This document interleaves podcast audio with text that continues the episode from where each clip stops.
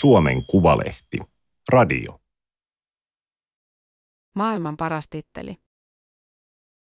Kotimaassa entinen pääministeri tuo mieleen menneet kiistat ja kohut. Mutta maailmalla heille on kysyntää. Viisi entistä pääministeriä kertoo, miksi he lähtivät eduskunnasta kesken kauden. Toimittaja Ilkka Hemmilä. Teksti on julkaistu Suomen Kuvalehden numerossa 50 kautta 2023. Ääniversion lukijana toimii Aimaterin koneääni Ilona. Ero ei ollut yllättävä. Entinen pääministeri Sanna Marin, sosiaalidemokraatit, asteli mikrofonille eduskunnan valtiosalissa. Hyvää päivää kaikille. Tänään omalta osaltani iso uutinen on se, että olen pyytänyt eroa eduskunnalta kansanedustajan tehtävästä siirtyäkseni uuteen tehtävään. Oli syyskuun ensimmäinen torstai. SCP oli valinnut uuden puheenjohtajan edeltävänä viikonloppuna. Kevään eduskuntavaaleissa puolue oli jäänyt kolmanneksi ja Marin ilmoittanut, ettei jatka puolueen johdossa. Puoluekokouksessa Marin oli sanonut Demariväelle tulevansa takaisin riviin teidän rinnallenne. Valtiosalissa selvisi, kuinka pitkälle riviin hän oli siirtymässä. Brittiläinen ajatushautomotoni Blair Institute oli nimittänyt Marinin strategiseksi neuvonantajaksi. Marin sanoi arvostavansa kyllä suuresti kevään vaaleissa saamiaan ääniä yli 35 000 kappaletta, toiseksi eniten koko maassa. Mutta hän arveli palvelevansa Suomea ja äänestäjiä kenties jopa paremmin uudessa tehtävässä. Joskus myöhemmin ehkä hän voisi olla jälleen ehdolla vaaleissa. Se ei ole sellainen, mitä tällä hetkellä suunnittelen, mutta en myöskään tuota ovea pysyvästi sulje. Lehdistötilaisuus oli koruton. Se oli ohi kymmenessä minuutissa. Terapiaa. Se on termi, jolla Anneli Jäätteenmäki, keskusta, on luonnehtinut valintaansa europarlamenttiin vuonna 2004. Puolue halusi Jäätteenmäen ehdolle ja hän pohti asiaa pitkään. Lopulta kiinnostus kansainvälisiin asioihin houkutteli 17 eduskunnassa vietetyn vuoden jälkeen.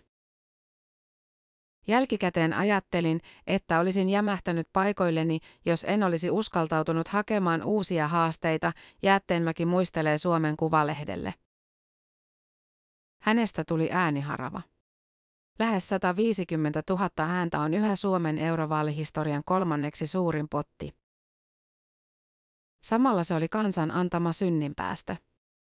Vuotta aiemmin Jäätteenmäki oli jättänyt hallituksensa eroanomuksen. Pääministerin paikkaa tavoitellessaan Jäätteenmäki oli levitellyt presidentin kansliasta saatuja tietoja Suomen ulkopolitiikasta. Helsingin käräjäoikeus vapautti hänet asiaan liittyvistä syytteistä kolme kuukautta ennen eurovaaleja. Euroopan unioni on avannut suomalaisille uudenlaiset työmarkkinat, myös poliitikoille. Jäätteenmäki on yksi kymmenistä kansanedustajista, jotka ovat hakeneet vapautusta toimestaan mepiksi päästyään. Piipahdus pääministerinä oli Jäätteenmäelle lyhyt mutta arvokas. Kokemus ministerin paikalta ja puolueen johtamisesta oli tehnyt eurooppalaisia kumppaneita tutuiksi ja nosti MEPin asemaa kollegoiden silmissä. Vaikka on puhuttu, että europarlamentti on norsujen hautausmaa, niin siellä on paljon entisiä pääministereitä ja muita ministereitä, joiden kokemusta arvostetaan. Lähdöllään Jäätteenmäki aloitti uuden perinteen. Tähän mennessä 2000-luvulla eduskunnan on jättänyt kesken kauden kuusi entistä pääministeriä. Tahti on kiivas verrattuna aiempaan, koko 1900-luvun puolelta löytyy kahdeksan vastaavaa esimerkkiä. Heistä neljä kuoli kesken vaalikauden ja kolme siirtyi presidentiksi. Nykyisin lähdön syyt ovat toisenlaiset. Entiset pääministerit lähtevät jatkamaan uraansa, useimmat ulkomaille.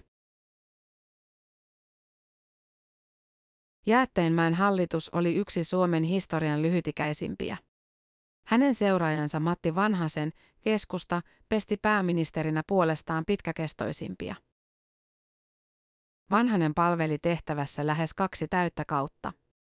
Varsinkin jälkimmäisen aikana kertyi painolastia. Finanssikriisin hoito, vaalirahaskandaali ja yksityiselämän kohut. Yhtäkkiä joulun alla 2009 Vanhanen ilmoitti jättävänsä tehtävän. Hän vetosi lähestyvään jalkaleikkaukseen.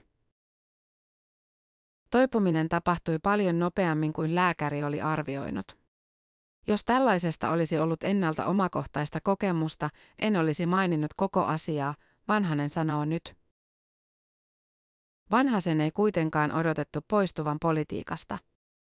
Hän ilmoitti tavoittelevansa uutta kautta eduskunnassa ja aloitti nettisivujen ja kampanjakuvien uusimisen. Lopulta vanhaisen hallitus erosi juhannusviikolla 2010. Heti seuraavana päivänä perheyritysten liitto kertoi palkanneensa vanhasen toimitusjohtajakseen. Vanhanen haki vapautusta eduskunnasta. Siirtymä yllätti jopa vanhasen oman puolueväen, vaikka uraliike sopi kotimaisuuden ja yrittämisen puolesta puhuneelle keskustalaiselle. Totta kai piti miettiä, onko se oikein äänestäjiä kohtaan. Mutta vaaleihin oli enää reilu vuosi, vanhanen kuvaa eropäätöksen aikaista ajatteluaan. Ja edellisellä kerralla monet olivat äänestäneet minua nimenomaan pääministeriksi.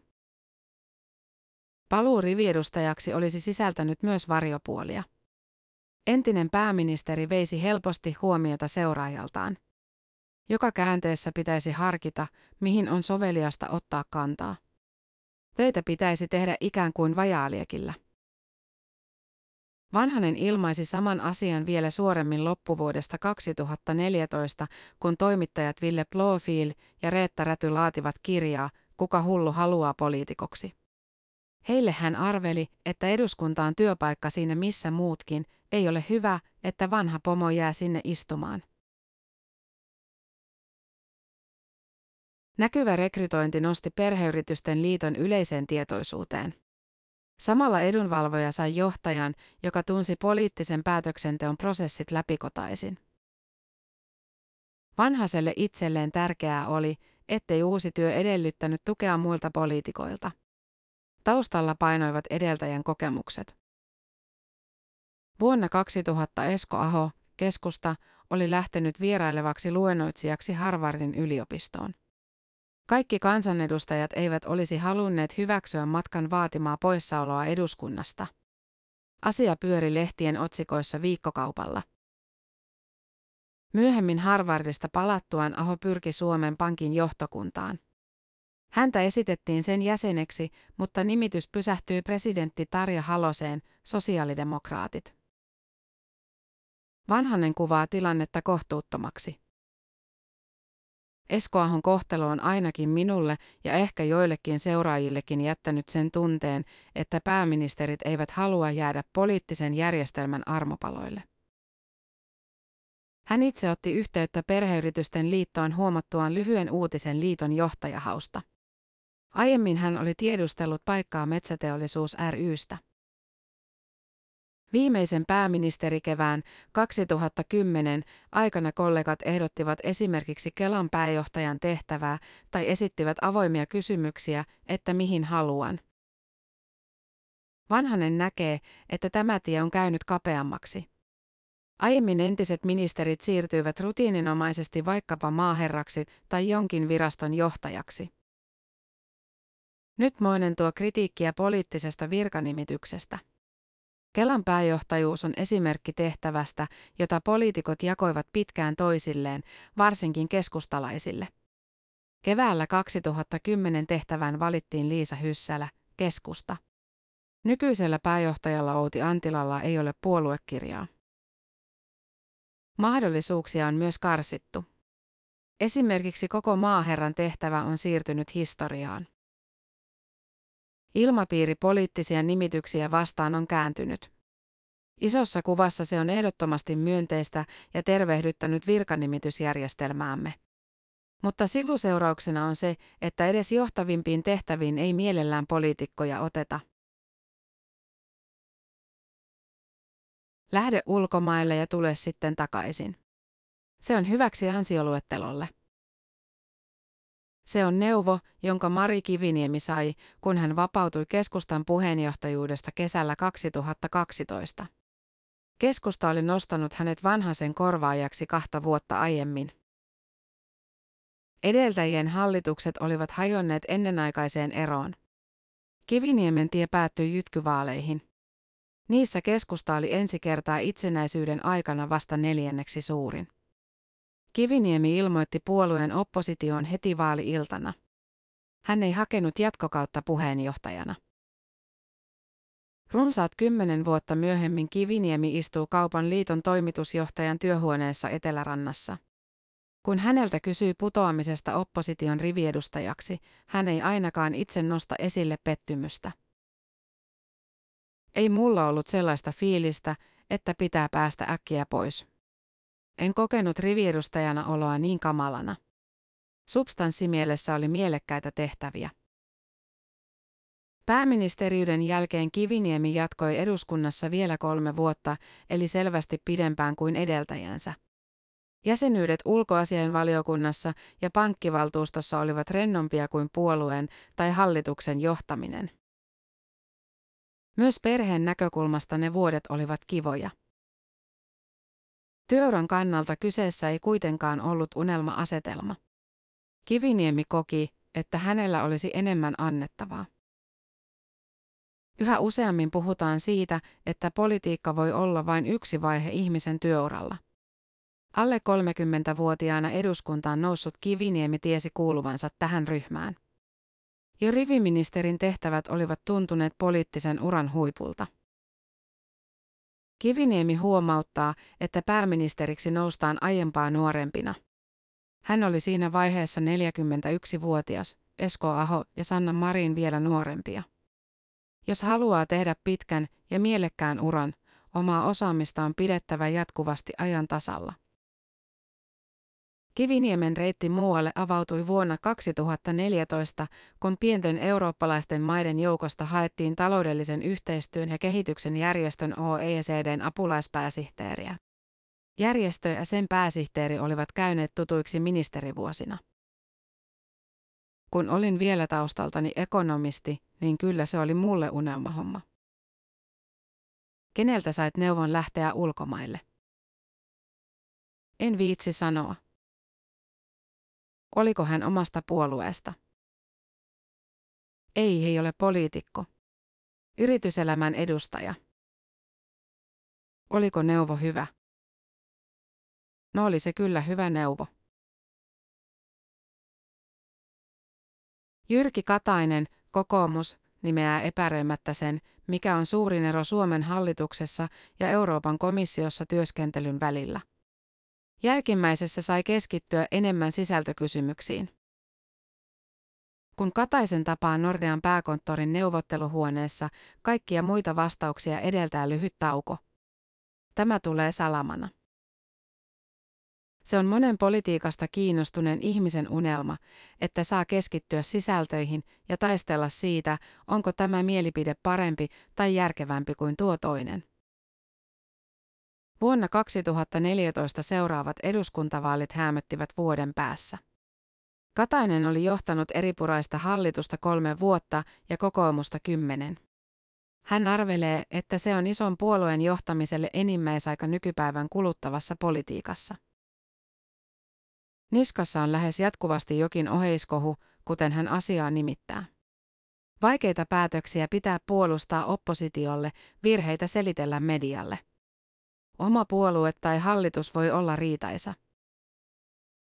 Kokemuksen sijaan johtajasta tuleekin monelle mieleen menneet kiistat, kohut ja petetyt lupaukset. Kun seuraajaa valittiin, jäähyväispuheessaan Katainen kertoi antaneensa ihan kaiken. Nyt hän sanoo pitävänsä ymmärrettävänä, että osa pääministereistä lähtee kautensa jälkeen pois maasta. Se liittyy osittain siihen, että haluaa vaihtaa maisemaa. Tuulettua stressaantuneen ympäristön jälkeen. Sekin on inhimillistä, hän sanoo. Oven uuteen tarjosi komissaarin salkku. Katainen lähti Brysseliin kesällä 2014. Eduskunta myönsi hänelle ja Kiviniemelle eron kahden kuukauden sisällä toisistaan. Komissio oli luonteva työpaikka. Pääministerinä Katainen oli edustanut Suomea EU-kokouksissa. Hän tunsi työkavereitaan ja jäsenmaiden oloja ennalta. Muita entisiä pääministereitä komissiossa olivat muun muassa Viron Andrus Ansip ja Latvian Valdis Dombrovskis. Katainen pitää kiehtovana sitä, että saa hahmottaa eri maiden poliittisia tilanteita ja kummallisuuksia. Silmiin syttyy säihkettä, kun hän innostuu selittämään aiheesta. Irlannissa oli hirveä metakka siitä, kun kraanavedelle haluttiin laittaa hintaa, vaikka kaikkialla muualla vesimaksut ovat olemassa. Ajatusmaailma Irlannissa oli, että kun sataa joka hemmetin päivä, niin pitääkö siitä vielä maksaa? Päivän politiikka osui jälleen kasvoille, kun Katainen palasi Suomeen vuonna 2019. Hän haki tulevaisuustaloksi itseään nimittävän Sitran yliasiamieheksi. Nimityksestä päätti yhdeksän kansanedustajan muodostama hallintoneuvosto. Valinnasta äänestettiin. Katainen voitti yhden äänen erolla. Kokoomuksen ohella häntä tukivat demarit ja keskustalaiset. Perussuomalaisten, vihreiden ja vasemmistoliiton edustajat olisivat valinneet tutkija Markku Vileniuksen. Osa hallintoneuvoston jäsenistä sanoi ihan avoimesti, että poliittinen tausta on huono juttu. Joku taisi sanoa, että mikään ei ole niin entinen kuin entinen pääministeri. Katainen kommentoi asiaa Nordean tuoreena yhteiskuntasuhdejohtajana. Hän johti Sitraa neljä vuotta. Itse tehtävän aikana poliittisia epäluuloja ei tarvinnut enää kuulla. Se ei jatkunut päivääkään valinnan jälkeen. Se muuttui ihan täysin. Sitten alettiin arvioida enemmän tekemisten ja sanomisten perusteella. Entisten pääministerien kohtalot kietoutuvat joskus yhteen. Mari Kiviniemi osaltaan kannusti Alexander Stuppia, kokoomus, hakemaan Kataisen seuraajaksi. Aivan kuten Kiviniemi, Stupp hoiti pääministerin tehtävää vuoden. Molemmilla jatkokausi tyssäsi vaaleihin.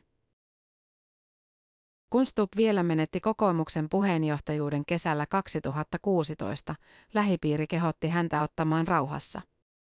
Se ei kuitenkaan tuntunut realistiselta, että hän olisi istunut eduskunnassa vielä kolme vuotta kauden loppuun. Kun on ollut kahdeksan vuotta hallituksessa ja ollut kolme painavaa salkkua, niin se ei olisi ihan rehellinen vastaus, jos sanoisin palaavani hyvillä mielin kansanedustajaksi, Stu sanoi puhelimessa presidentin valikampanjansa lomasta. Kului vuosi, kunnes Stubb seurasi Jäätteenmäkeä ja Kataista Euroopan unioniin. Hänelle aukesi paikka Euroopan investointipankin varapääjohtajaksi.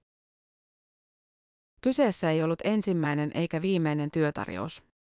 Yhtä suomalaista ehdotusta kohti tuli kymmenen ulkomaista, hän sanoo. Yrityksiin, yliopistoihin, eläkerahastoihin. Ukrainan sota vain kiihdytti tahtia.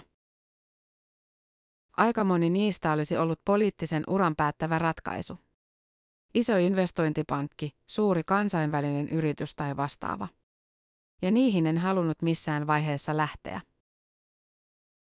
Moni tähän artikkeliin haastattelun antanut arvioi, että entisten pääministerien arvostus on aina suurempaa ulkomailla kuin kotimaassa. Stuck luonnehtii sitä yhdeksi maailman parhaista titteleistä. Suomessa mikä tahansa uusi työ voi tuoda mukanaan kritiikkiä.